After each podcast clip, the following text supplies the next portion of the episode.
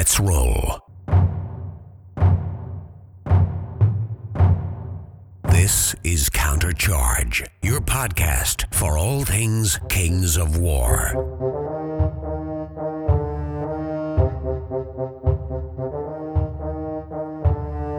Join your hosts as they delve into the world of Mantica and bring you in depth coverage of all things Kings of War.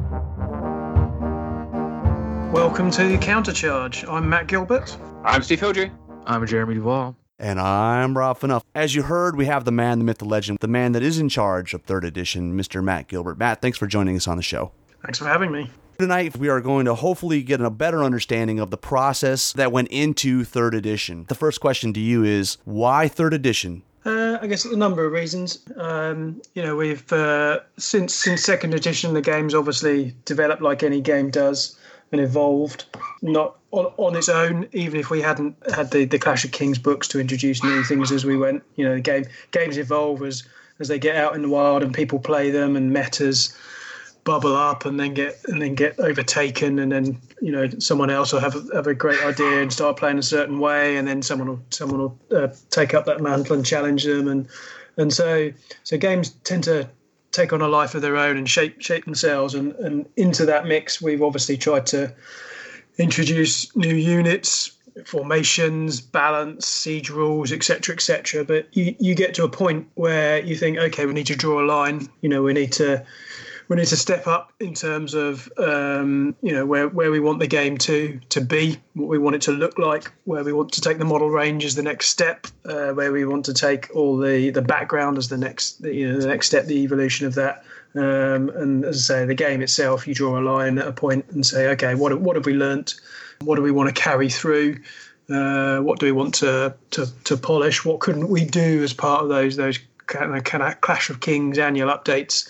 Um, and what things do we want to get rid of? You know, so polish the burrs and um, and, and add some new uh, new excitement here and there. How do we how do we keep the game um, that everybody knows and loves, but make it different, new, re- refreshing, um, and uh, reinvigorate it and, kick off again for you know for for the next four five years. So Matt, when was that decision made? Because we know that some of the decisions we, we you know we've heard from down in other podcasts that there was always that discussion about we could do this for a for a Clash of Kings book, but let's save that for third. Let's save that for third. And he was on countercharge a year ago talking about we'll do that in the third. We'll do that. You know, the the the chariot height reduction. We'll do that in third. So when was the actual decision made to say right? We're going third. There's no more Clash of Kings books for now. About eighteen months ago. But at that point, we obviously still needed to put out a Clash of Kings book because we still needed to keep things going. I mean, we started obviously, you know, from from a commercial project point of view, we need to be planning 12 to 18 months ahead in terms of release schedule, even if it's the big the big picture stuff and planning quarters and things like that. So we knew we wanted to do it. And ever, but ever since second edition came out, when I was on, on the RC, we'd been just storing up the things that we wanted for the following edition you know things that we couldn't get in and it's like okay well let's save that. Let's stick that on the list. Let's when when it comes around to the next edition that's that's back in the melting pot. We'll consider that then. Um, and obviously that list has has grown and and itself evolved over time um, as you know as, as as we discussed. So going into the planning for third edition you know i went back to the rc and said uh, well here's all the things that that I want from third edition in terms of this is what I want the back this is where I want the background to go this is how I want the armies to look. Where's that list of yours that where you know all the things that you've learned from tournaments and your own games and everything else and the community and all the things we wanted to do before where is it? And uh, you know all of those things become the kind of the the, ca- the canvas for third edition um, and then we start uh, melding them all together. What's going to work, what isn't, and then we divvied up the divvied up the tasks. Is there something that you knew you wanted in third edition? Having the Clash of Kings 2019 book gave you an opportunity to essentially play test something for third edition. Not particularly that one. I mean, I know I knew we we would always wanted to do um, some siege rules and because the RC were at that point they were already starting to work on what they wanted for third edition. You know, we didn't want to. There wasn't time at that point. You know, even that was even though when they first started working on third edition, it was a year out from launch. But there was, but that book, that uh, Clash of Kings book at the time, was probably only two months away. So there wasn't there wasn't anywhere near time enough to get stuff that they wanted into that book to then be out in out in the wild and then come back, test it, refine it before it needed to go into third edition because you know it, it could have then fundament, fundamentally changed some things that we wouldn't have had then time to do. So it was a good good time to put Siege out because Siege is something that people have already asked for. You know, and Siege is obviously then something that we can bring back later. Um, I don't think at their core, those siege rules I think are probably more than valid for, for V3 anyway. But you know, they'll by the time we get round to them again, they'll have been out for a few years. Probably got a whole load of other ideas from from ourselves and the community and everyone else, and we can make them even better for third edition. If Dan King, on the receipt of many uh, bottles of beer, snuck me into Mantic HQ, let's say 12, 16 months ago and I got into the uh, Ronnie's vision board of sort of what you guys were looking for design philosophy wise to have into third. Did you have any core principles or initial sort of themes you really wanted to see explored in third edition? So you, have made the assumption there that Ronnie had anything to do with this. he just says, uh, you know, Ted, I want to do third edition, and uh, he said, yeah, go on then, off you go. Just tell me what you're doing and don't do anything too crazy. So, I can imagine the, the vision board in your office, and Ronnie comes in with dwarf stickers, and he just puts dwarf stickers on the vision board, and that's his contribution.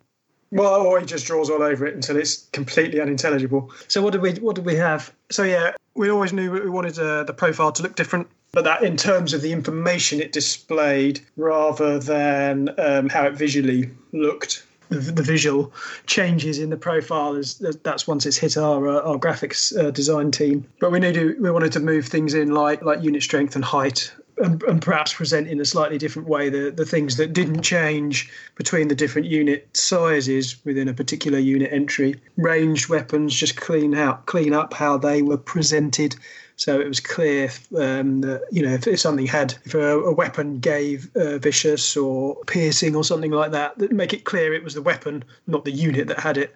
You know those those kind of things to clear up, uh, you know, make clarification around that sort of thing. I certainly wanted some kind of element of random charges. No, I didn't. I was very clear to the RC that I don't want it on it. I don't want it as part of as a core mechanic of the game. I don't want uh, random charges on everything because I, I, I, don't think that makes a particularly good game personally. But I do think that uh, I did want it on some units, like Berserker units or units that were going to be slightly unpredictable, um, to add an element of, of chance and unpredictability to uh, to the game, um, so that you didn't have complete Mexican standoffs or things like that. So there was a a risk and reward element for some units for some players.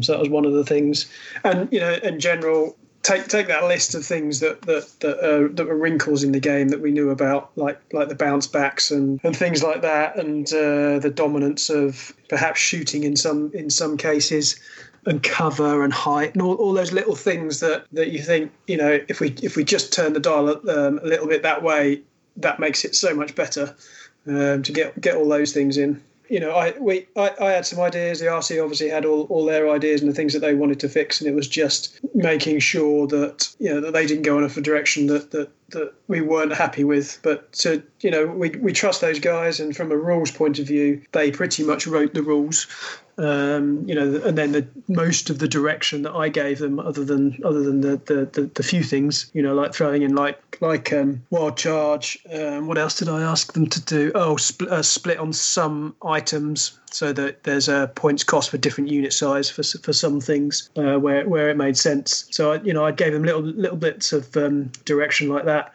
but the bulk of the bulk of what uh, my input was really for them was on the this is how I want the armies to look. You know, go through and say, right, these are the units I want in them. This is how I want the armies to behave. Um, go make those those changes. So you know, they had they had a, a lot to do, and they've done a fantastic job. I think you know all our playtesters have said that they don't want to go back to second. You know, they they want to carry on playing third, uh, which is which is great to hear. Yeah, that's definitely a, a, thing that you hear a general excitement from those who have actually had a chance to to check out the game. So I'm curious, sort of before this period, you had been working on Vanguard, right? That's a skirmish game, and Kings of War had been doing um, the CoK packs. So what was it like for you transitioning back from working on a skirmish game to sort of you know arguably the flagship game for the for Mantic, and also no longer was it just a CoK book, but it was a completely new edition edition. So can you talk about that sort of change or or kind of some of the challenges you foresaw or maybe some excitement you had going into the start of working on third?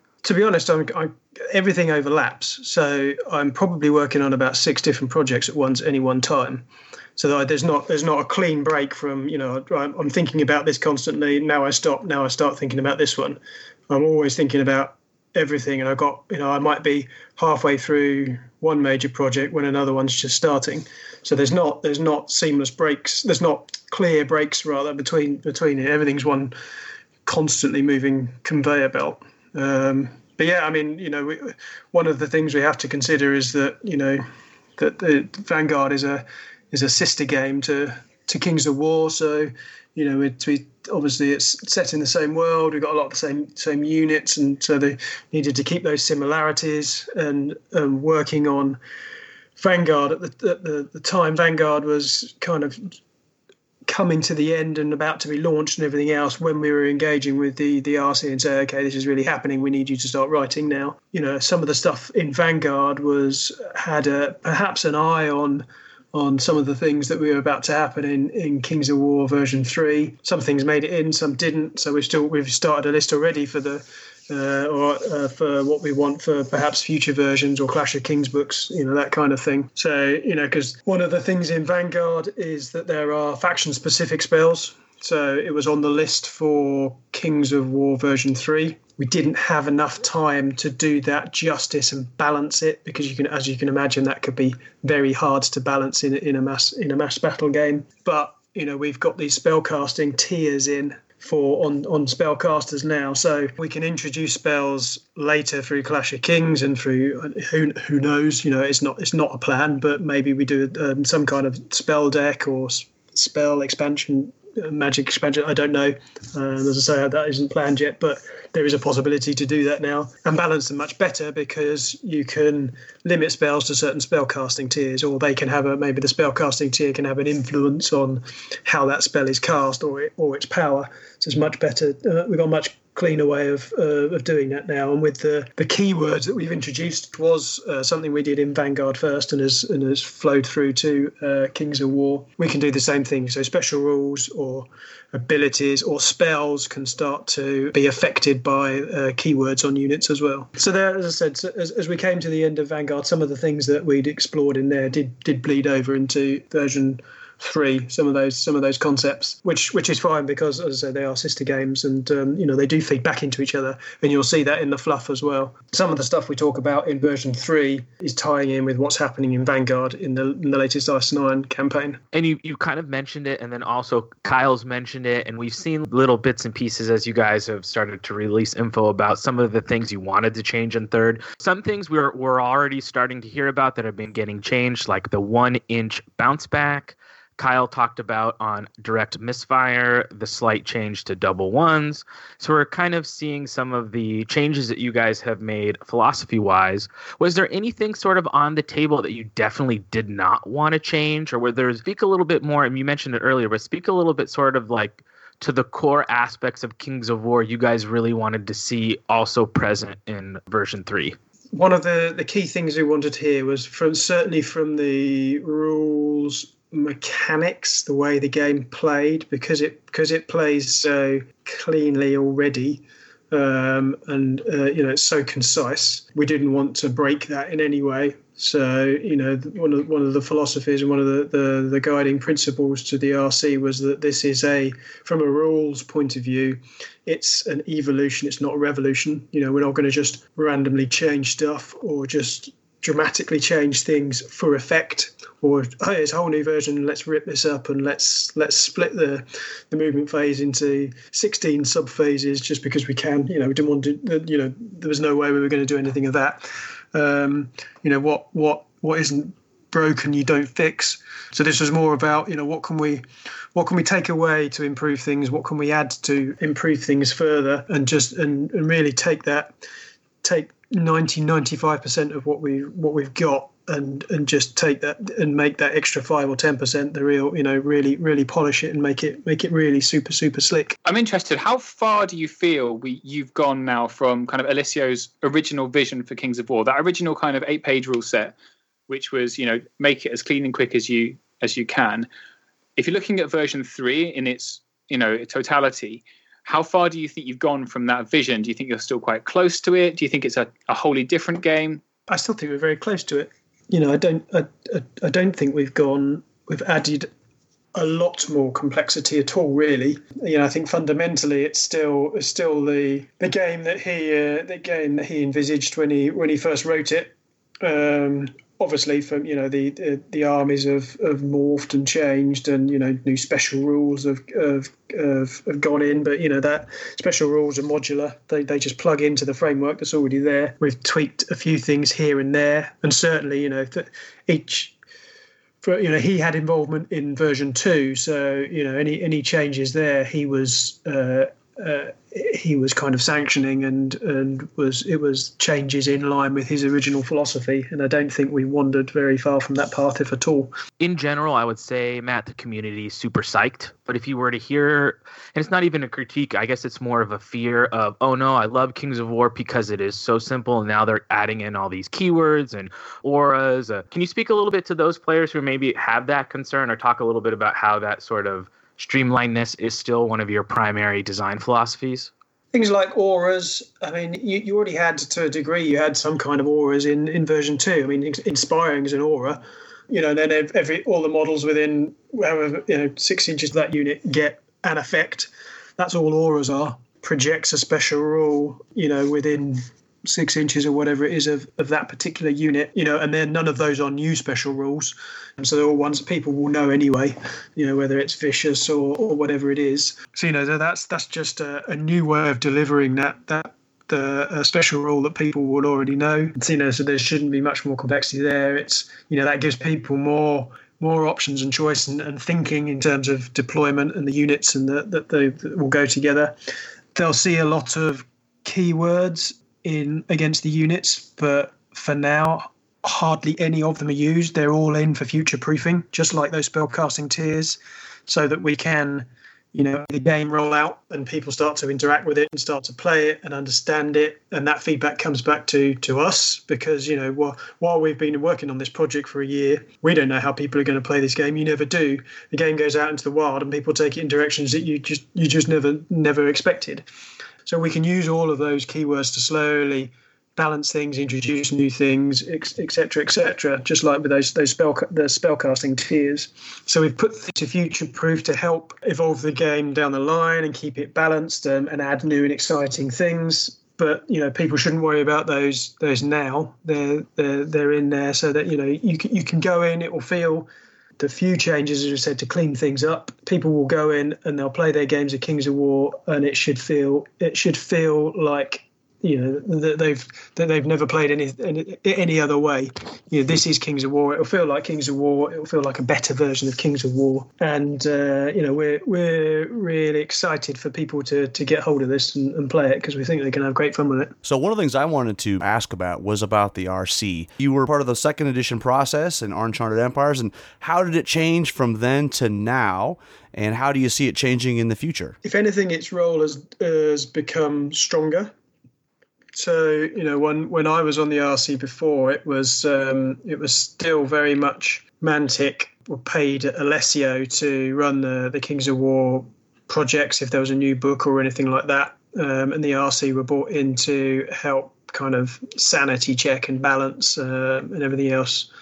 Um, around him. And then Uncharted Empires, it was the first book that the RC pretty much did themselves. No input at all from from Alessio on that one, and that kind of I guess set the set the tone for how the RC was going to going to develop. And out of all of our RCs, because we have them for most gaming systems, you know, the Kings of War one has probably the most knowledge, knowledgeable people on it, um, uh, with the most autonomy, and you know, and they're the probably the most. I say the most trusted, but um, you know they're we we will give them big projects to do with quite hands off for a while to let them go figure it out and and um, and come back to us with with proposals and things like that. Obviously, we shape things and say, well, you can't do this and you can't do that, and we we need this to look like this. But outside of that, you know, it's we trust them with the rules for things like balance and stuff like that. You know, we we go to them and say, does this look right? Does that look right? Uh, what do you guys think about this? Yeah, and you know, we're we're happy for them to challenge us on things or tell us if something's stupid or something really needs to happen. So you know, they've got they've got a lot of a lot of power in that regard. Um, which is why we were quite happy to for their or I was quite happy for them to take the lead on the rules on on version three. You know, they knew they knew what hap- what the game needed. For me to have taken the lead on the rules wouldn't have made any sense. How about down the road, maybe adding a rules committee member from, say, Australia or Canada, or because I know I think right now it's all UK and US based. RCs, we tend to go for an odd number, and it's usually three or five people. I think any, any bigger and it gets unwieldy. And if you've got if you've got an even number, then anything that goes to a vote, uh, you can obviously always tie. So you know, it's as some sometimes naturally people will drop out and then we'll replace. You know, we don't specifically target UK or US. They, obviously they're the biggest player bases, so they're usually the biggest people. Um, you know, the number of applicants for it. But uh, you know, it's it's either people we know or that are recommended to us by other RC members, people that they think they'll get on, get on with. The more diverse we can be across it geographically, the better, because then you represent more more uh, metas and tournament scenes. But um, you know, if if if it if it happened that you know that the the best spread at one particular time was all in the US, then then so be it. You know, it's um, it's I think it's it's the best. I want the best people in the role, not necessarily. I want to force uh, geographical diversity unless um, unless they happen to be the best people at the time. So my final question about the RC is Dan King. How difficult is it to rein that guy in? Not at all. He's one of our sanest members. Yeah, Dan, That's worrying, Dan, isn't it? Dan, Dan is Dan's great for pointing things. So the, the RC have got a, a big master sheet which does all of the underlying points calculations for uh, for baselining units. You know, ba- based on so they uh, you know for the and for the different unit types and different unit sizes, and that's where they start from. and then they'll use that to then work out you know put five points here, put ten points there. The old, the the final uh, barometer of, of sanity on points is Dan because you keep adding you keep adding points and points and points until he says I'll never take that. You say right, well I've gone too far. So uh, so he, he's he's the line in the sand on on on balancing stuff. But um, you know, all all all of them are um, really good. All all of them aren't afraid to speak up and challenge. All of them will come up with ideas for units. All of them are happy to write a little bit of fluff. You know, um, write rules, do you know, checking stuff over. You know, they all, all do lots of stuff.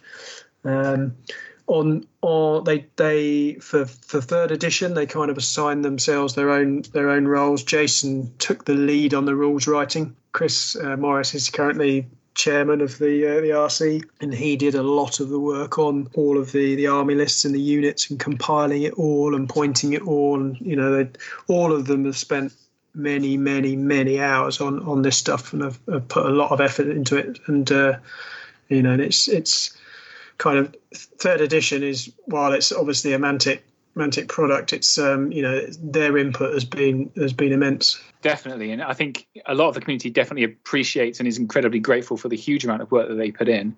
Um, let me ask you about playtesters because we know that with second edition and Uncharted Empires, you had quite widespread and at one point open playtesting. So there appears from the outside for to be far fewer playtesters this time than there were with those editions.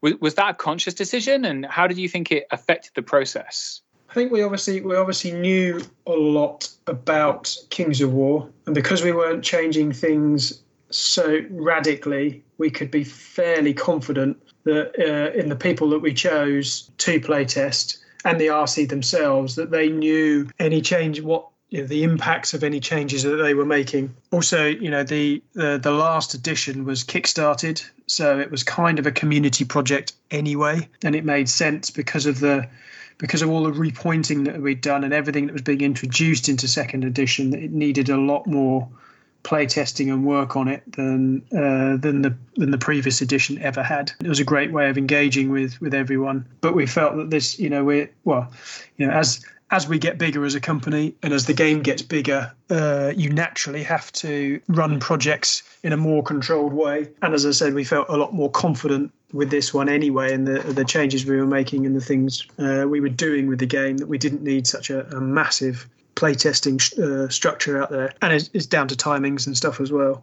You know, to the, the amount of effort it takes to uh, to send things out to a massive public playtest uh, is is huge. You know, last time I, I ran it, but I wasn't actually working for Mantic at the time, so I could I was doing that in my spare time um, and then feeding feeding it back. But at, but actually, even with and I've seen it I've seen it with other things as well. Put something out to public playtest. I had it with Vanguard, and what it boils down to in the end is you have maybe 10 or a dozen people who are the people who are constantly playing games for you and everyone else just comments and um, and doesn't actually do any testing. So you might as well start with 20 30 people that are dedicated to testing um, and stick with that core because then you know you'll constantly be getting information. And then if you do need to go out to, to the wider world and just ask questions um, and get that kind of commentary back and gut feel reactions rather than you know actual hard playtest stuff then you can do that too around the, around the sides. How did you go about selecting playtesters? Did you because there has to be a mix, right? Because although the tournament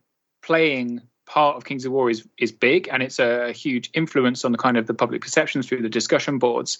If you selected just the most hardcore list breaking min max kind of crowd, you would get I think quite a different game to the one that's played in people's houses and clubs all around the world. So how did you select those playtesters? Was it just on people that were willing to put the time in and had the expertise and knowledge? Uh, it was mostly uh, recommendations by the RC. They made their recommendations, and then their and then their the people there then got their gaming groups to, to do it. Now, I'd say most most of it from a from kind of a from a balancing point of view was is certainly uh, comes from tournament scenes around the world. I think a lot of it in terms of narrative and fluff has come from us because we've said no, we want armies to play like this. These are the units that are in these armies, and uh, so you know, so to, from that from that point of view, we were we were dictating it from the from the non-tournament point of view.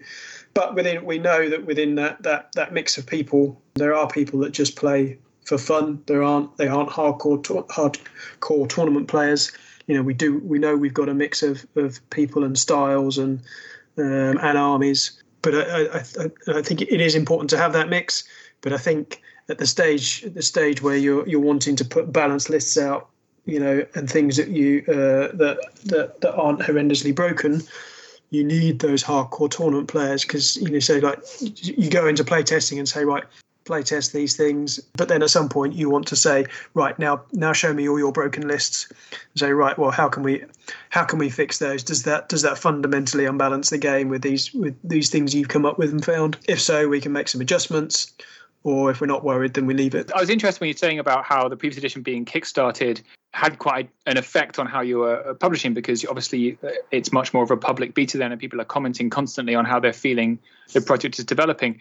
And that's been a real change hasn't it in in, in mantic as a company? You know that move to releasing this as an on the shelf product is is quite a dramatic change and a really good change especially for for kind of the, the local game stores. But that means you know that kind of more professionalism if it of the process means that they uh the release of the rules is far more of a defined this is the official rules go. And we've got all these playtesters and one thing i'm really interested in is how controlled is your leak process right? Because if you've got less playtesters there's less leaks no one's aware of the rules. So is kind of that you know we have kyle and we have dan and we have various people talking little by little by little how much is that leak process to kind of test the waters with these changes? Or how much is it you, you trust the vision you trust the rules committee and then you're you're you're going with that? Well the book's got to print so anything that's coming out now the the, the reaction's a reaction. So you know and it you know the um everything that Dan or Kyle, well, Kyle works for us anyway. He works for Mantic, but you know anything that the RC are coming out with now, it's not to test the, the waters and the public reaction. It's to say what is what is coming out. So obviously all all all the playtesters uh, all the way through, and all obviously all our rules committees and everything are all under NDA. So they don't, they don't discuss anything until we tell them they can. And for this one, you know, we've been planning the, the marketing rollout for, for Kings of War 3 for for a long time, and it start you know it's um, well it's obviously it's it's it's building up now, and six weeks out you know, which we probably are now, aren't we? Or we're soon to be. Um, it will start to kick in a kick in a lot more. But it's it's all controlled by the marketing marketing team on what's who's saying what when. We'll probably uh, start to fall apart and become a bit more free and easy with a few weeks few weeks out to go, and then uh, you know then people will know will know it all. But um, nothing nothing about the project really uh, was known outside of the RC and Mantic and the playtesters until that first um, first uh, picture went up that said uh, coming October 20, uh, 2018. 2019 even keeping that excitement bubbling isn't it and one of the things that that dan said uh, when we interviewed him uh, at a tournament recently was that ronnie you know his vision outside of the the marketing plan is if it gets people excited leak it and I think that's kind of that's kind of how it's gone, hasn't it? Really, it's keeping people's interest and excitement.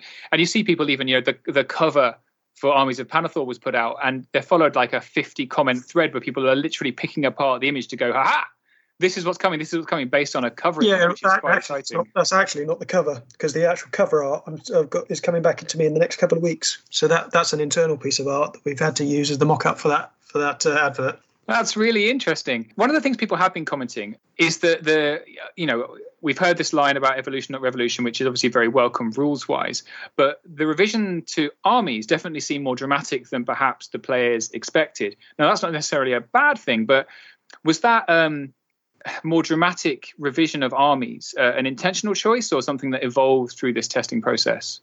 No, entirely intentional. So everything has got everything that went into the testing process was how I wanted the armies to to look and behave, and how we wanted, you know, where we're taking the model range, where we're taking the the law, where we're moving it, what we're moving it away from, And so, but you know, even the even the changes to the to the armies, uh, people are start maybe people are starting to get twitchy, but they, they, they needn't do. Your elf army still going to look like an elf army. You know, your uh, I don't know, your, your Varangur is still going to look like your Varangur army. You know, I've, I've probably changed five percent across the board of things. Um, you know, I may, there may be a unit that's, and the thing is, there may be a unit that I've removed now because it, it, it doesn't make sense, but it may come back in a formation later. You know, formations are, are have gone for launch, but we'll bring them back when we understand how the game's being played and where the balancing needs to come in and where we want narrative to come in and things like that. Will so formations will be back in, in Clash of Kings book down the line, and at that point, we, there's some units that are that maybe that I may have removed temporarily now will come back as part of a formation or something like that. You know, so people shouldn't worry worry uh, on that regard.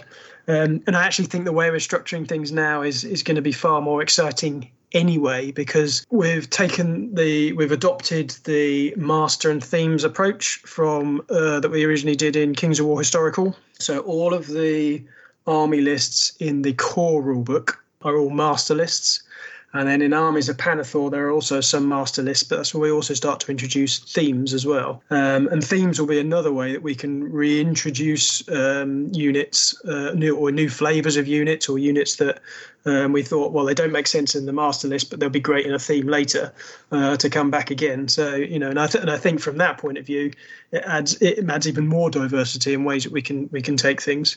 Um, so just as a as an example, and this is a this this is a, a an unsanctioned leak for uh, armies of Pannithor. So the one of the armies of Pannithor's army is a theme for dwarfs, and it's the free dwarfs. So the dwarf master list is essentially your imperial dwarf baseline, and then the there's a that you can play the free dwarfs as a specific theme uh, in armies of Pannithor. Ah, so that's really interesting, and and we love an unsanctioned leak. So you know people have been going wild with speculation about what the four extra armies are, but actually what we're going to see is some of that thematic element that people have been asking for. Because I think formations was kind of the start of that, wasn't it? Where you could, yep.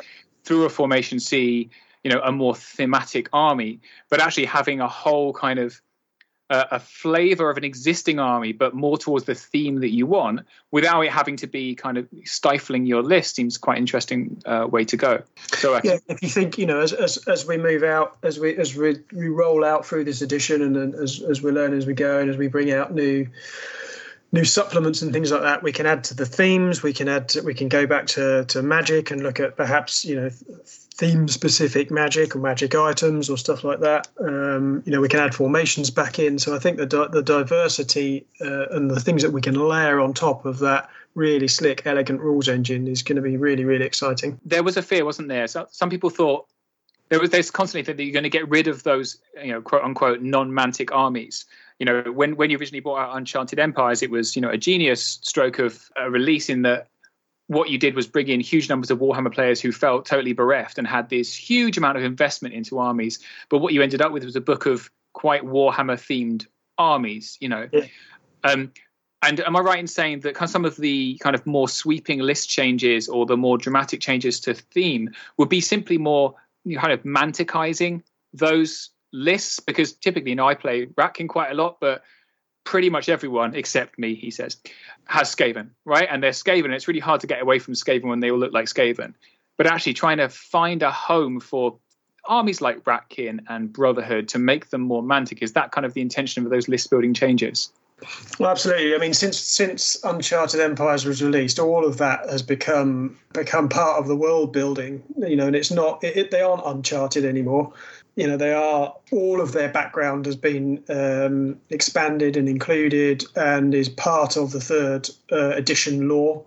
Um, so that you know they are a fundamental part of the world now. So they are you know, and when we first wrote Uncharted Empires, we tried to, yeah, you're right. We took there were obviously a lot of old world Warhammer themes that uh, certainly armies, but we wanted to write and put a mantic twist on them in terms of how they played or how they were uh, portrayed or the, or their backgrounds and their history um, and we've just we just continued to extend that and integrate them more into the into the into the Mantic world. You mentioned it a few minutes before with the idea of the Imperial dwarves sort of versus free dwarves. For our listeners who maybe aren't familiar with the Kings of War historical book, when you talk a little bit about the master list and theme list, that's basically dwarves will have like the basic dwarf list to choose from, and then the uh, free dwarves would be like uh, additional armies you could pick in, in certain ways or permutations to give you like a more thematic dwarf list. Your master dwarf list will look very much like your dwarf list does now.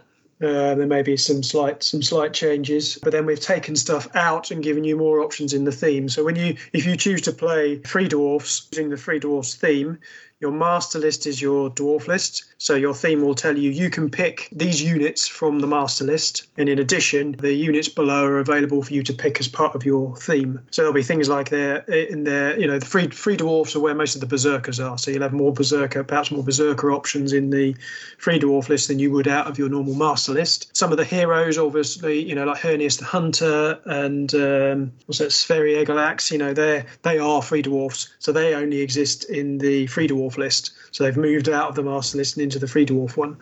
So you know, so that's that. It's those kind of things that the themes will allow you to introduce, not just with the kind of the the, the characters and stuff, but also the the way the army plays. Um, and obviously, then you can paint them up in, in different ways as well. Uh, you know, your free dwarfs will probably be a bit more organic and greens and greys and browns, and your and obviously you got your berserker units, so you can theme them that way. Um, and then your imperial dwarfs are your more kind of structured, rigid you know reds and golds and um, etc. Um, you know, and in the in the background, you know, we talk about we've written up about what happened to the Free Dwarfs uh, after the Edge of the, the uh, Edge of the Abyss campaign. The the background's moved on 10, 12 years since then. So you know, we we obviously bring bring everything up to date with what's happened between those between those times. So there's a write up on the Free Dwarfs and things like that. So just so you know what what's going on with the armies that you're picking. Here, So let's talk a little bit about the narrative of Kings of War. Obviously, that's something you've been a big part of since your first involvement. You know, way way back back, you know, rules committee, Uncharted Empires and stuff. And I know that it's been mentioned that the storyline has been advanced 10 years into the future. What was the reason for moving the storyline 10 years in the future? Uh, well, we always want to progress the, the story. So, you know, if, if every book we bring out will will add to uh, add to the timeline and we'll keep progressing it and we're going to be doing that with not just with the Kings of War books and the Vanguard books as well as well as they as they come out. Uh, you know, so the story will will move between the two. We're also obviously working with uh, Winged Hussar on their um, on their novels, and we're doing a mix of things there. We're going back in history and writing stuff, uh, filling in the gaps there um, as well as writing contemporary books um, alongside what we're doing. And then we'll, you know, at some point as well, we'll start to work with them on bigger trilogies and things like that, which help also advance the storyline in, in line with the Kings of War and Vanguard books. But um, so you know, we we we want we're, we're aware that the world needs fleshing out. We've done a lot of work around that, and we've got a lot of plans for it. Um, I couldn't quite squeeze in the timeline from the creation of the world all the way to the present, which I do have, uh, into the Kings of War book, but I've given that to Mark Langworthy to put into the uh, RPG book. So, you know, there, will be a number of sources of, of material for people to go hunting through and, and reading up on and, uh, and learning all about uh, Pannithor.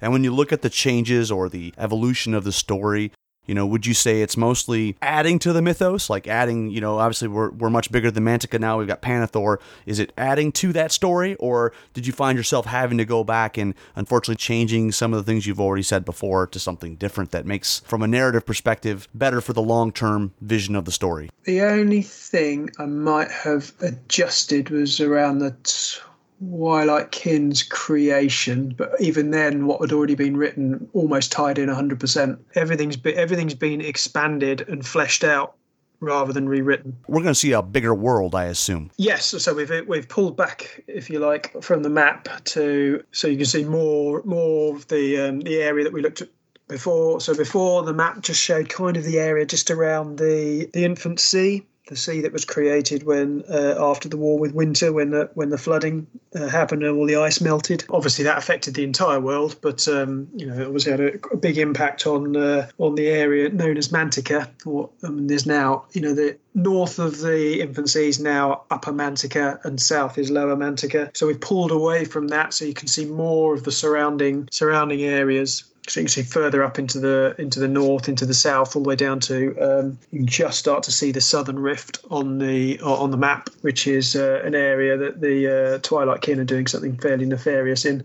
Um, and you can see much further across the um, across the sea to the to the west and much uh, more dwarf lands and, and things and you, even even Halethorn which was right on the edge of the original Salamander Empire and that's crept onto the map as well. You know and as as as we move and as we evolve you know I already know what I want for where the story is going to be heading and, and kick off in the next edition of uh, of the game um, where we'll pull back even further quite a way back actually and what's coming then. So you know I've got I've got the story mapped out from the work that Clint is doing at the minute on writing up on the God War, uh, all the way through to and beyond for the next edition of the game and beyond. So I've got big story arcs set up. That's pretty exciting. And one of the things that I think has really changed is is bringing in some of the other elements of storytelling, isn't it? So it's not just through the core rulebook, and you know the RPG is one way of doing that, and also the stuff that Winged Hussar is doing is part of that.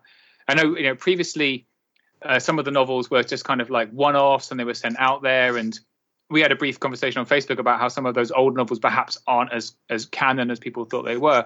Is that part of your wider plan? How much of that narrative are you planning to release through like novelization? And how much of it is going to be part of rule sets. So, you know, what's what's your plan in terms of that story arc? For the the kind of the big story pieces where we want where we want things specifically told, um, we'll go back to Winged Hussar and say we want someone. This is this is the story we want we want telling. Who have you got for that? And then we'll work with that author and um, and we'll say these are the things we want you to to to sell to, to tell to talk about these are the characters we want and what we want them to happen to them.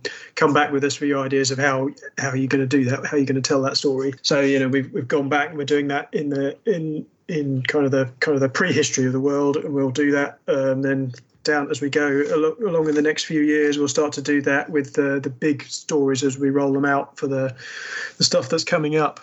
Around that they'll they'll just come and pitch us stories and like for minor characters in the world or a, particular I don't know some Vanguard warband they want to write about in a particular here that so there's not a world changing event or anything like that but it makes a cool story and helps helps build characters and, and things that people can perhaps relate to in the world. You know they're, they're free to kind of do those themselves as long as they stick within the law and you know don't make stuff up um, unless it's well, it's minor stuff. But you know um, that that's that's all fine. So people they can they're always pitching ideas for we'd like to do a you know two books on the I don't know the the Basileans, or we'd like to write the story of this underwater fight here, or something like that. It's like okay, fine, you know that's um, you know they're not world shattering or world changing events. You know we, will just dictate those ones. Um, but you know it's, it's not it's it's it's board games as well. So obviously Dungeon Saga ties in with all of this.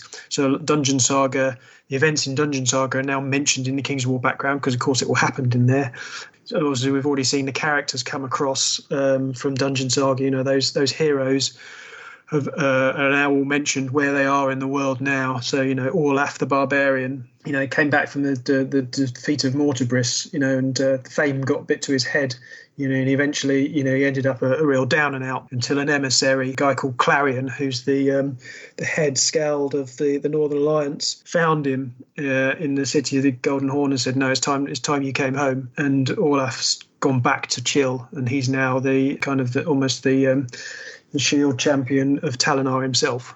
So you know we're, we're integrating all of those things in, and with the the League of Infamy that's coming up as well. You know that's that will start to become a, a key theme as well in uh, as part of the world building. So throughout all of the games, everything's starting to tie together, and themes and, and threads will, will flow through them all. Did any of the new story additions did they imprint you know new models, new kits, new armies, new designs? Do, are we going to see some stuff from this these new additions? Yeah, so we got stuff stuff planned in the future, and as I said, all the way up to. So I know what I know what I want for the next uh, major launch of, uh, of, of Kings of War in however many years we uh, we do that. Um, so I, you know, and and from from now till then, I've got um, I know roughly my big big blocks I want to do in terms of armies and and um, and units and, and, and things like that. And obviously, from a, a drill down detail point of view, I know perhaps 12 months or a bit more ahead, and after that it's, it's kind of big blocks which which may move around.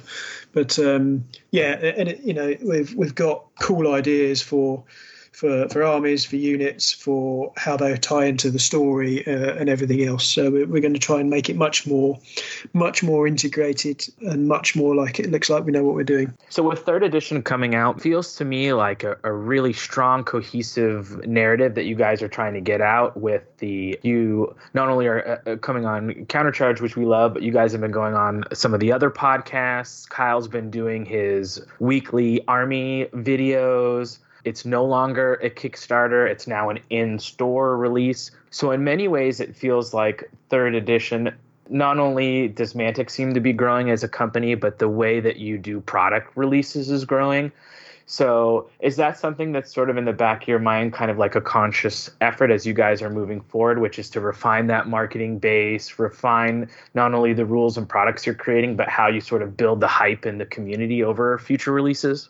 Yeah, I mean, obviously, we, we learn as with every project on what, what did work and what didn't work on marketing or anything like that. And with, with something as size as Kings of War, you know, it, it needs to it needs to be marketed well, it needs to be delivered well, but even more so because we're not doing it inside a Kickstarter. I mean, Kickstarter will do 80 to 90 percent of your marketing for you just just by because it's Kickstarter. You know, when you're not doing Kickstarter, you've got a hell of a lot of heavy lifting to do yourself to build all that hype. So you know, part of the, the whole project from the beginning was how do we how do we build that hype and how do we how do we make sure that people know it's coming and what's coming and be excited for it and want them you know want to buy it at launch how do we kickstart this without kickstarter uh, you know, is, is the thing, you know, and, and and we'll learn from this, and we'll have got some things wrong, and we'll have got some things right, and yeah, and it'll all feed back into future projects. You know, Ronnie had mentioned when we had we did a series of uh, shows with you guys when Vanguard was coming out, and at that point he was sort of kind of dealing or uh, talking about that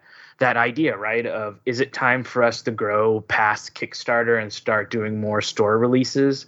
You kind of clue us into what was there a dialogue when Third was getting ready that it was gonna be from the beginning, oh, this is definitely a store release, or was there thoughts of maybe doing it as a Kickstarter, or what was sort of the the final thinking you guys had when choosing not to do a Kickstarter? I don't think we ever seriously thought it was going to be a Kickstarter. I think we thought it was, if out of all of the things we did, it was the one that we could probably, you know, there's a, there was enough players and a big enough, uh, big enough customer base. We could take that commercial risk, if you like, and do it uh, outside of Kickstarter.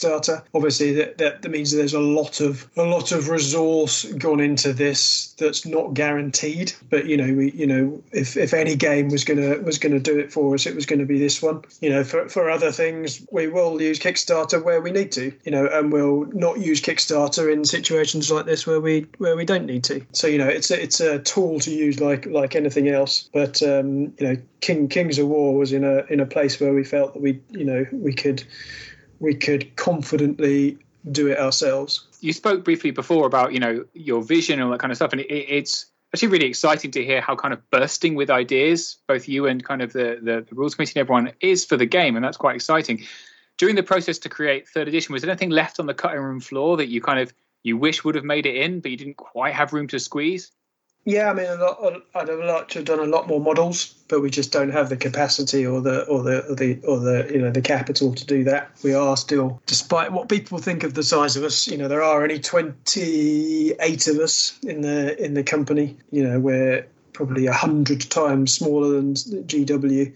You know, when GW do a big launch, they'll launch it with tons of plastic kits, and new armies come out, and the whole army comes out at once. We just we just can't do that. I'd absolutely love to do that. So yeah, I, I, I didn't get as much product out as I'd like. Obviously, I'd love to have put tons out, but you know that's just not just not practical for us. So we put out what we thought was going to be really exciting, really cool, work well with the release, and then you know we think we've got a really exciting plan for, of of things coming out. And as I said before, things like faction spells, I'd have liked to have put those in now, but you know it was just it was just wasn't practical um, and would have caused I think too many issues, and it was a something that we've we've parked to do later and think about later. So it was not one of those things that was was dropped completely. It's like okay, well, we don't have time, but let's let's future proof this game so that we can put something like it in uh, down the line or, or something or something similar. So yeah, there's loads loads more I would have liked to have done, but um, you know it's time and money and and being sensible. Army construction is that changing at all? I mean, are we still going to have the unlocking system where regiment hordes unlock your troops and your heroes? You know that kind of thing. Is that is that still in the game, or is it changed fundamentally in any way? No, there's no fundamental changes there, so that's all. That's all still still there. And we've got um, you know we've got a double page spread in the book where one side if you've got it in words, and then on the the, the other the right hand page you've got it in diagrams, to, so you can kind of visually visually see it as well. Uh, but fundamentally, that that hasn't changed. No, that's one of the things I think a lot of people getting into Kings of War for the first time really appreciate if they were coming from fantasy or other game systems. How about irregular troops? Are we going to see more units designated with the irregular tag, or you think it'll be more of the same thing where you may have the occasional shooter that that that has that tag? Yeah, I think some of the shoot, some of the shooting units have got it where we felt that they were taking too many of them. You didn't want to, you know, you you got you got a balance between things that are getting spammed too much, so they're destabilizing how you want the game to behave and portray itself as a mass battle system. Um, and then, but you don't want to necessarily nerf the unit because the unit in its in and of itself is is fine and uh, behaves the way you want to. It's just so you just have to look at how you restrict the uh, the number of times that can be taken or the way it can be taken. So yeah, that was part of the process of looking at things. You know, what what can we stick make irregular, or what can we what can we change or what can we you know there's there's you know be unlikely if this unit would be taken in a horde. So let's let's let's take that option away that kind of thing. Just to kind of as i said before just like with the rules where you're just polishing those you know just rubbing those burrs off around the edges just just the same thing with all the lists just going back and reshaping them. And and uh, and in some cases it's like well you know there may have been units across an army who think actually there's three units here and they all do fairly much the same thing. So let's take this one away and give this one this option, and now you've got you've got two more distinct units, that kind of thing. Larry Essick would beat me over the head if I didn't ask about historicals. On the radar, but we've made no decisions on it yet. Looking back on what's been created for third, um, what are you most proud of? What's kind of what's kind of you kind of pump your fist and think, yes, this is something that I think is going to really uh, impact the game really positively. The book, the book is probably the biggest single project we've ever done. So you know that book's kept weighing in. I think it's something like 1.8 kilos.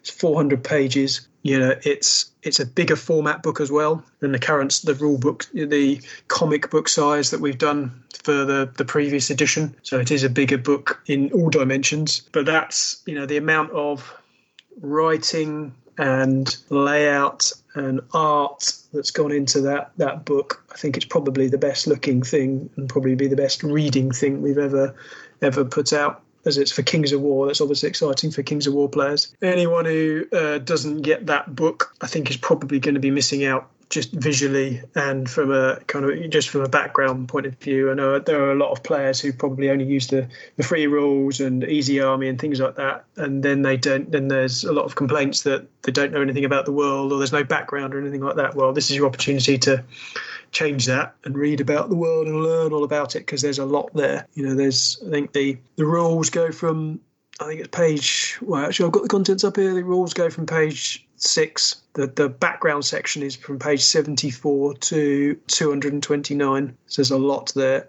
And then the army lists to the rest of the book. Yeah, I think that's something that's really welcomed by by story fans, but also that kind of that professionalization of it. I think will have a real impact. We were talking to some players from um, Malaysia and Singapore just earlier today um, for an upcoming episode, and one of the things they were saying is they wish that Mantic products looked as good as some of the other game companies because they feel it would really help to impact the market there. And I think what you're talking about is stepping that up, you know, giving people something that's that wow factor, though people really want to kind of plunge into the world and get really invested into it. And I think that's that's only could be positive. Um, yeah, I think we, we raised the bar. I think we raised the bar with Vanguard. We're raising it again with this. You know, part of part of the, the early project work on this, I had the uh, members of the RC, well, the UK members of the RC came up to my house here on a on a weekend back in last October, I think it was, where we sat down. You know, I, I they came up for the day. I made him lunch. We sat down at my at my uh, at my table, and we just went through everything. This is what we were going to do for the game, etc., uh, etc. Et I then did a couple of weeks later. I did the same thing with the guys in work. So I had uh, Ben, who's our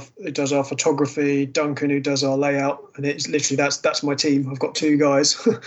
um, to do all of that stuff. And we had uh, Matt, our video guy, and Rob as well. And we they, they all came over and we did a day at my house and we poured through all of our existing books. We poured through loads of workshop books. Uh, we poured through Frostgrave. We went through stuff from Dungeons and Dragons for you know loads of RPGs, loads of sci-fi books, all sorts of stuff that we pulled together to say what, what, what do we like, what have we done well in the past what's what does a modern rule book look like in terms of presentation? How do you show a photograph versus how do you show art? When do you do you, do you show art across two columns? Do you do it do you put it in within the text? You know all that kind of stuff and then built up how we wanted this rule book to, to look like. And then we kind of sat on that for six eight months until we were ready to go and then put all that into into action uh, in this book I think that's uh, going to be apparent, but it's apparent already from just the stuff you've putting out, some of that leak stuff. You know, some of the changes to the format, I think, makes it a little bit more palatable and, and kind of user friendly. So that work is, is is is very much recognised. You know, what do you think is going to have the biggest impact on how the game is played? So some of the stuff is, you know, we've seen quite fundamental rules like Bane Chant being moved to melee only, and that's part of that balancing. You know, some of those commonly used rules, things like Elite and Vicious. How, how, which do you think is going to have the largest impact on how the game is is being played? Well, Elite and Vicious are also now uh, conditional, so you might have uh, Elite melee only uh, or Vicious, you know, ranged only.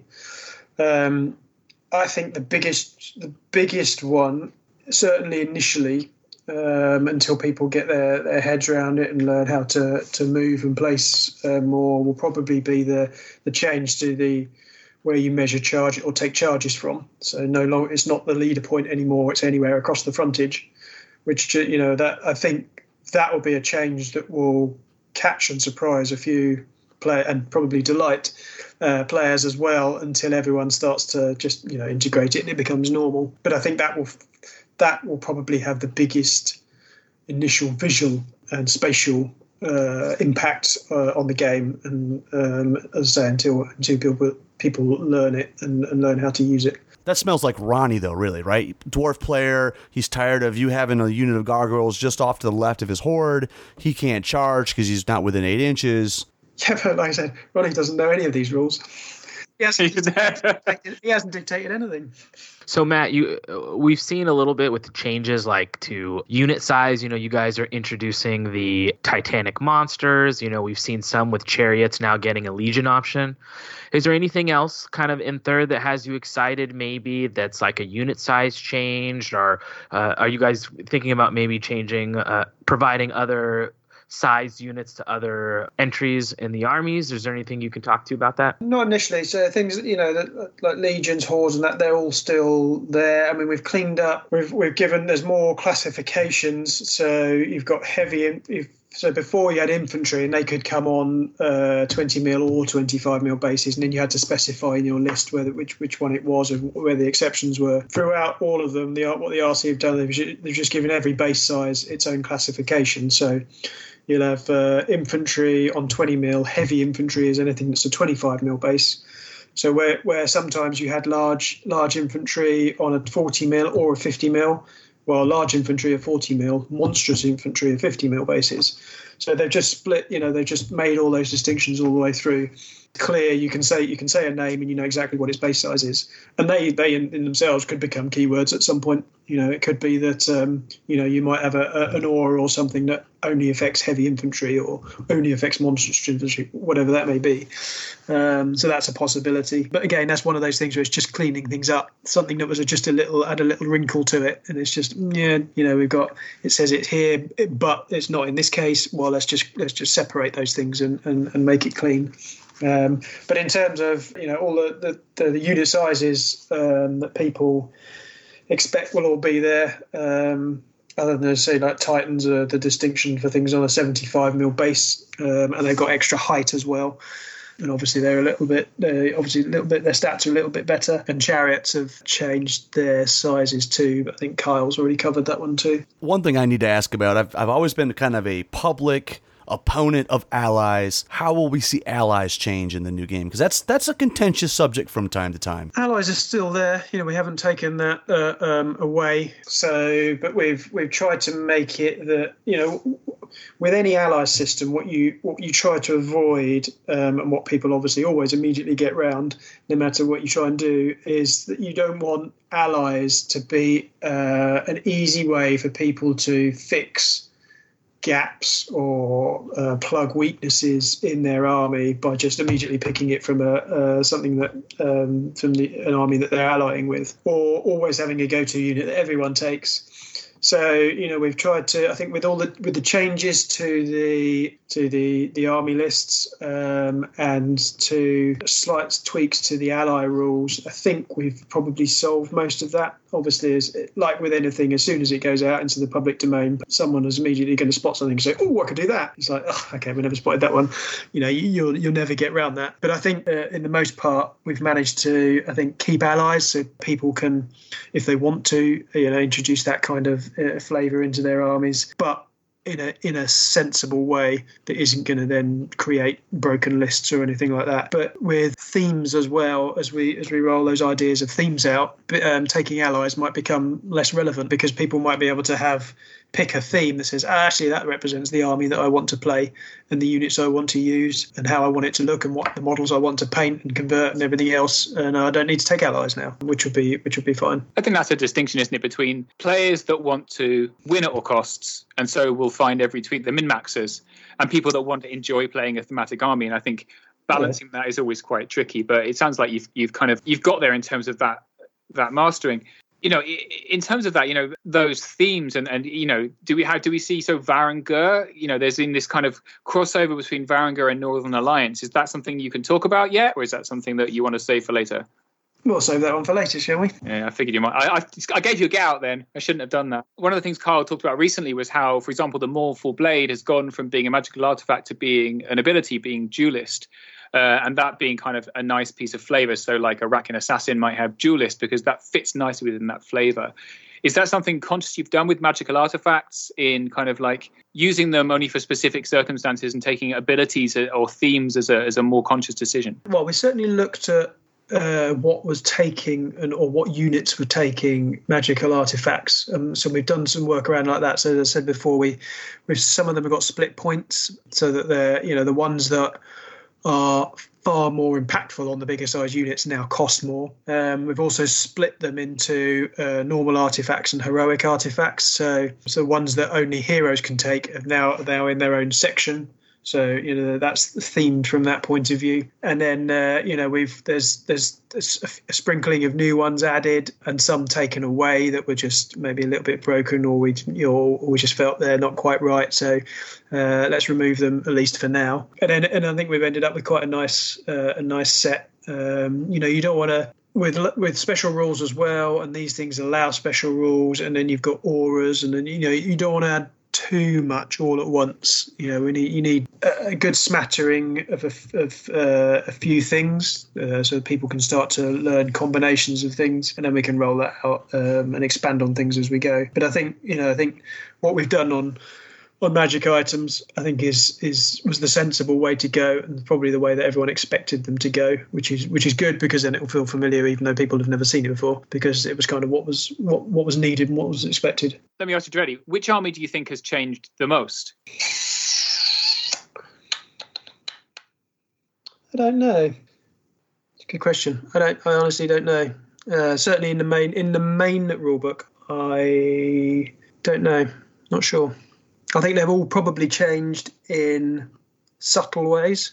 Some might play slightly differently to how they did before. You know, we, have tried to make sure that every army's got several different obvious builds uh, rather than just one as oh well, I'm just going to take that then and there'll be some ones that we haven't thought of that, that, that are less obvious but still interesting so we you know try for every army we always try to make sure that there's plenty of options and synergies and combos and things like that that people can depending on people's play styles or groups play styles you know um, no two armies will, will, will look the same. You know obviously the net lists will always exist and people will just will, will, will pick will pick from from something someone else has come up with. But you always want a um, a, a, a ton of variety and, and and themes will help with that help, help with that down the line I think probably there's a couple of armies in the armies of Pannithor book, which are a, a, bit more different, but I actually think they're more interesting than they were before. So um, it actually should be a good thing rather than uh, some to panic about. Yeah, one of the major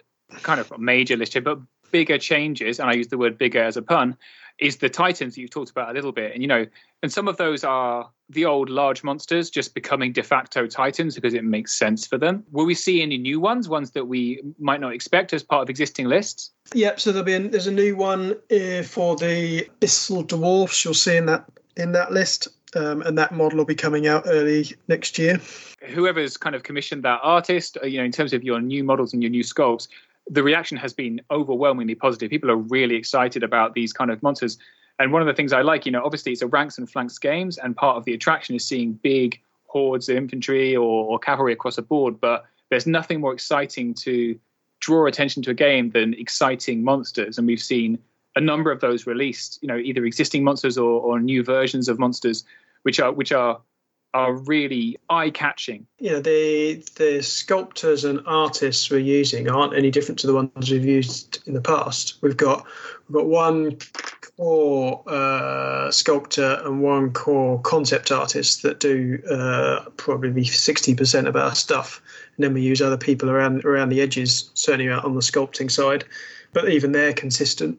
Um, you know, they'll have done stuff for us in the past. So, you know, it's it's a lot of it's down to my team changing the way we want things to look or developing and saying no we want to move on from that or we want you know or and get working with them better and finding different painters and, and a lot of it you know even the even the older painted stuff if you see it if up close and you hold it in your hand it's like well okay yeah that is a golden demon standard uh, you know that the, the, our, our ex painter was a golden demon winner you know Slayer Sword winner, but I think it, we've learned a lot about photography and how to photograph and present models, and that's coming out as well, not just in the books but in packaging and marketing and everything else. So you know, it's just like with the the marketing itself and, and and every project we do, you know, you learn you learn what you did right, you learn what you did wrong. You know what we've done in the past that, that was that was good, what was bad.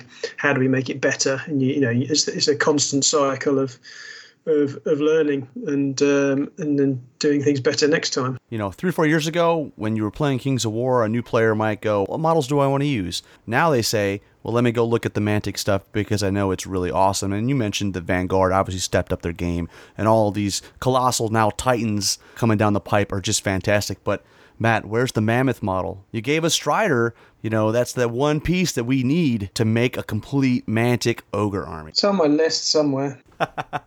Looking back on the whole project, though, I mean, did it go the way you expected it to go? Yeah, pretty much. Um, I think, well, you, you can always do more playtesting. You know, even if, if we'd been playtesting for two years, we, we would have you, you, always constantly tinker. At some point you need to draw a line and say okay well it's, it's done it's going out and then we'll we'll continue to work work on things as as you know as stuff comes back in. You know speaking to um, you know James and Sophie from Needy Cat Games the guys that did um, Hellboy for us you know as they said you, you can play test forever you know you can always constantly tinker and stuff like that so you know from that point of view um, you know I, am happy from the, all the work we did in terms of you know writing and art and everything else is it's I'm, I'm, I'm, I'm more than happy so yeah i think I think the only thing we underestimated was just how long it takes to lay out a 400 page book. But we got there. We hit the we hit the print deadline. Everyone worked very long hours to do it and we're excited for people to get it in the, in their hands, so they better like it. I'm curious, Matt, your thoughts on you know when second edition came out, right? It kind of happened, I think, by uh, happenstance or just the nature of the thing. Came out really close to Warhammer and Age of Sigmar, and a big change in that game system. So we saw a lot of refugees or new people come over, and now it feels like in third edition, it's de- it was developing a new edition for a game that had really come into its own. Because when you look at back at second edition compared to now, you know,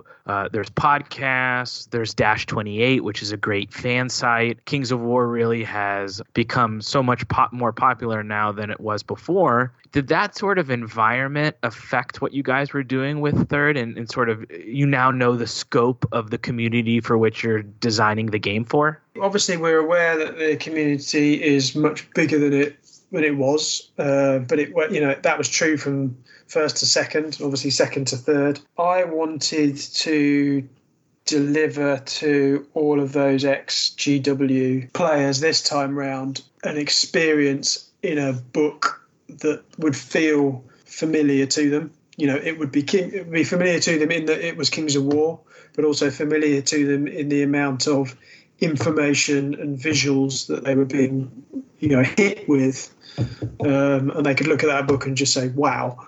Um, uh, you know, this this is my game. This you know, this is you know, this is where I am now, um, and this is a book I'm going to remember reading. You know, for the rest of my gaming life, and look back. You know, in 20 years' time, look back and say, yeah, that was a really that was a that was a good. Does everyone remember that book? Yeah, it's brilliant. Yeah, yeah, you know that that's what I wanted. That's what I wanted to do, and you know, and I think looking back at the, the, the first edition, the second edition, I don't think they quite hit that, but I think this one will. And I think you know, so from from my point of view, knowing all those players out there and where they've come from, that's what I wanted to deliver to them. You know, obviously with with Kyle and Dan sharing your your planned leaks and all that kind of stuff. Is there anything else you want us to know that hasn't yet kind of percolated into the Kings of War community kind of collective hive mind? Is there one last kind of a uh, element to get people excited you kind of uh, feel needs to get out there? Painted Chimera looks amazing. When are we going to see it? When you get well, I'm if you're lucky, I might send you a picture at some point, but it's in the book. Yeah, it's, uh, it's um, uh, it was painted by uh, Angel uh, for us, and he sent it back just in time for us to get it into a couple of places in the book. The way we structured the book is it goes rules, then background, then army lists. So within the rules section, we anything that's in color is color shots of models rather than artwork as much as possible. And then in the background section, you don't see any models at all. That's all artwork that you see in there. And then in the army list section,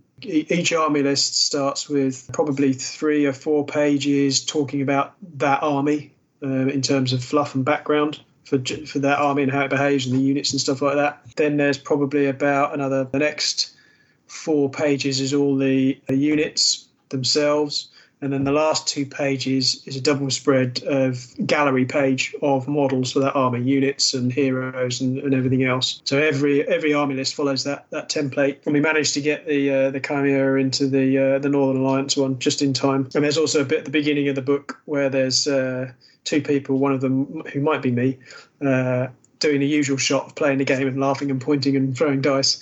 Um, and the Chimera snuck onto a hill on there as well. Awesome. So, any closing thoughts, guys? Just a huge thanks to Matt for coming on the show and giving us a peek behind the curtain to kind of share what went into third edition. Thanks, Matt, for coming on. I think a lot of people, Matt, they love to hear the like the actual specifics and snippets, but I think people also like to know like what your guys' meta philosophy is, sort of what your goals are as a company. And I think fans who are really into Kings of War and Mantic stuff like knowing that stuff just just right along with what are the changes to X rule or Y rule. They like to know kind of what you're thinking and what your philosophy is on the design choices you guys make. So uh, I know we're appreciative as our audiences of you coming on and giving us some of those sort of greater themes and uh, thinking that you guys have been putting into effect for third. I know I'm excited. We're all excited.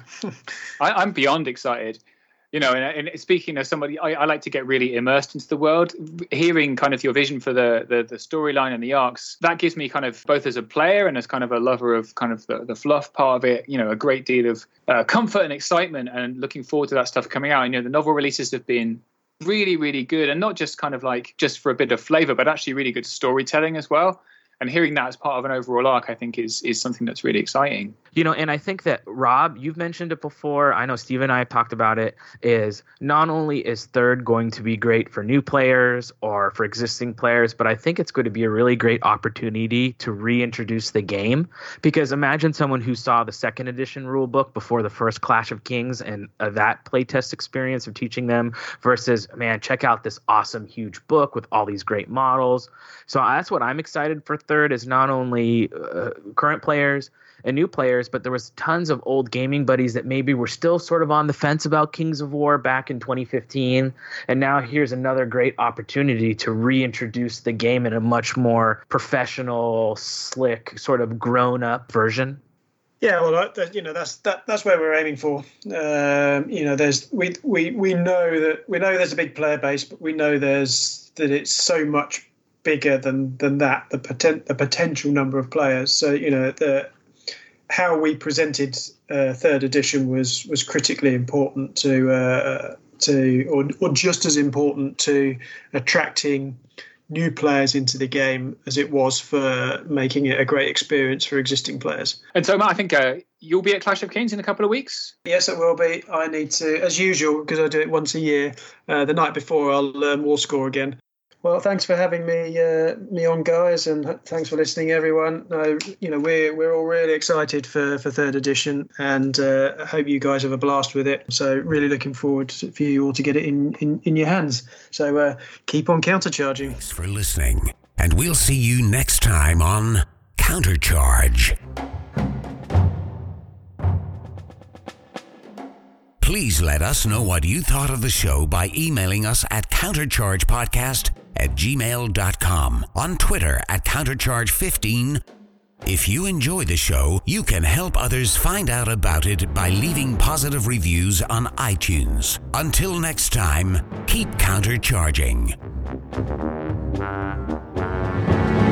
Music is a composition of Kevin MacLeod and is licensed under Creative Commons.